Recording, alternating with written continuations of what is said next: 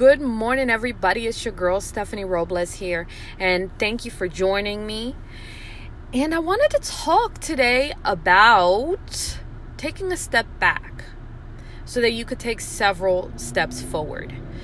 And it comes it's come to an awkward attention. Sometimes you feel bad because it's like, ugh, why am I taking you're doing so well and you keep moving forward and developing new things and learning new things and you start to implement them in your into your life and then all of a sudden life happens. It gets chaotic somebody gets sick something happens and it's almost like you have to take a step back.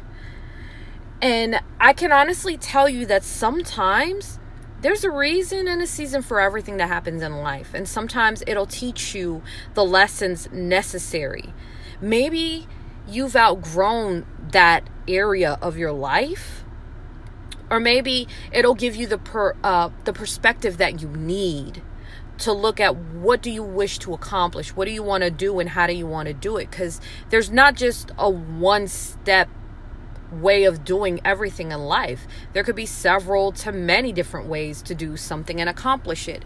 And the way somebody, one person does it, the other person may try it and it may not work for them, and that's okay.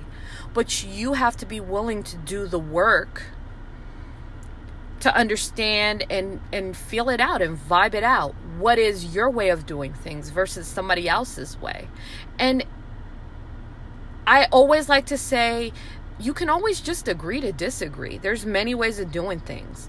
And maybe your way is just not my way, and that's okay. Having an open mind when it comes to things like that will open up so many doors because I don't care who you are, how old you are, nobody is a master at everything that they do or that they say.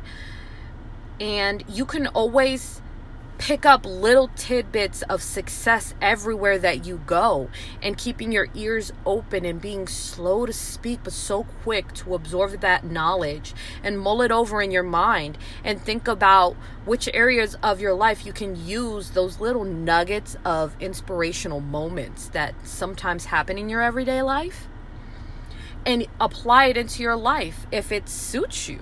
Because sometimes you know that nugget is just to be mulled over.